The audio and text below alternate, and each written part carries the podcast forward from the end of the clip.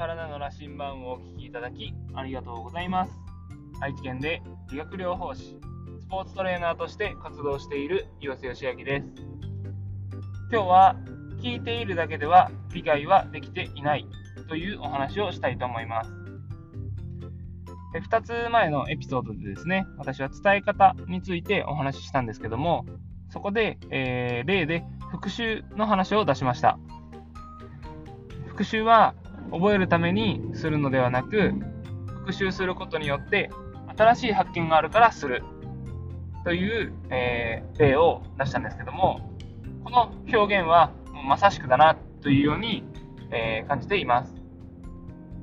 私自身、えこのポッドキャストの配信で自分自身の日々考えていることや気づいたことを、えー、このようにですねアウトプットしているんですけども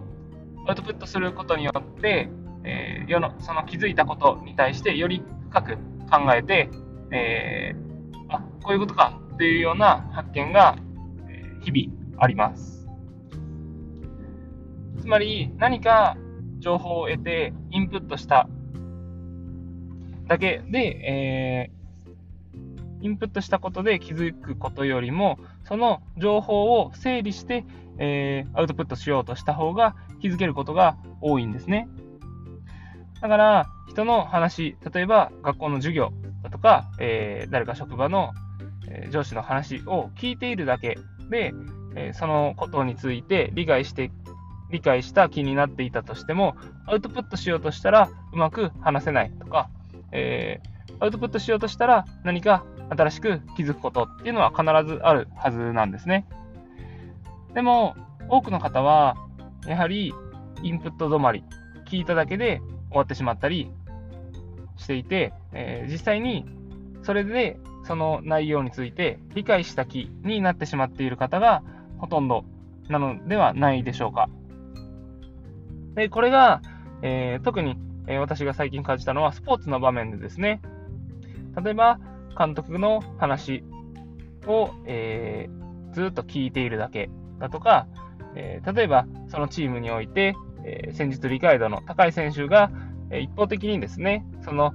人の動き方について、え話していたりとかした場合に、ただ聞き役に回っている選手っていうのは、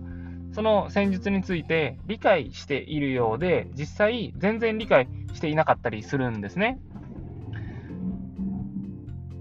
やはり、その、えー、説明をですね、聞いているだけではなくて、えー、その聞いた内容を自分が人に伝えられるような形でですね、しっかりと整理すること。で非常に大事で、えー、ノートにただ聞いたことをメモとして取っているだけだと、えー、もちろんそれで、えー、整理される部分もあると思うんですけども、臨機応変さに欠けてしまうというか、え実際に人に伝えるときに何かここって違和感あるな、みたいなことが、え多くあるんじゃないかなと、私自身自分が経験していて思います。もし、えー、あなたがですね、インプットしただけで満足しているようでしたら、えー、しっかりとその得た情報に対してアウトプットするところまで、えー、取り組んでみてはいかがでしょうか。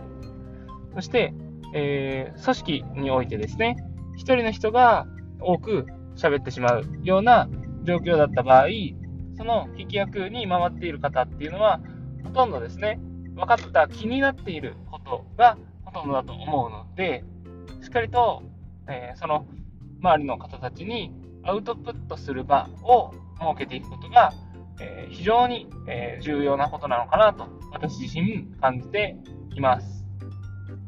もし、えあなたがですね、自分のインプットした情報で満足していたり、自分の関わる組織が、えー、一人が一方的に喋っているような環境だったら、そこをですね、ぜひ改善して、えー、聞くだけでは、えー、理解したことにはならないので、しっかりとアウトプットして、周りの人に理解してもらってこそ、えー、自分自身がその内容について理解できていると言えると思うので、え、積極的にですね、アウトプットする環境を作っていきましょう。というわけで、今日は聞いているだけでは理解したことにならないというお話をさせていただきました。お聞きいただきありがとうございます。ではまた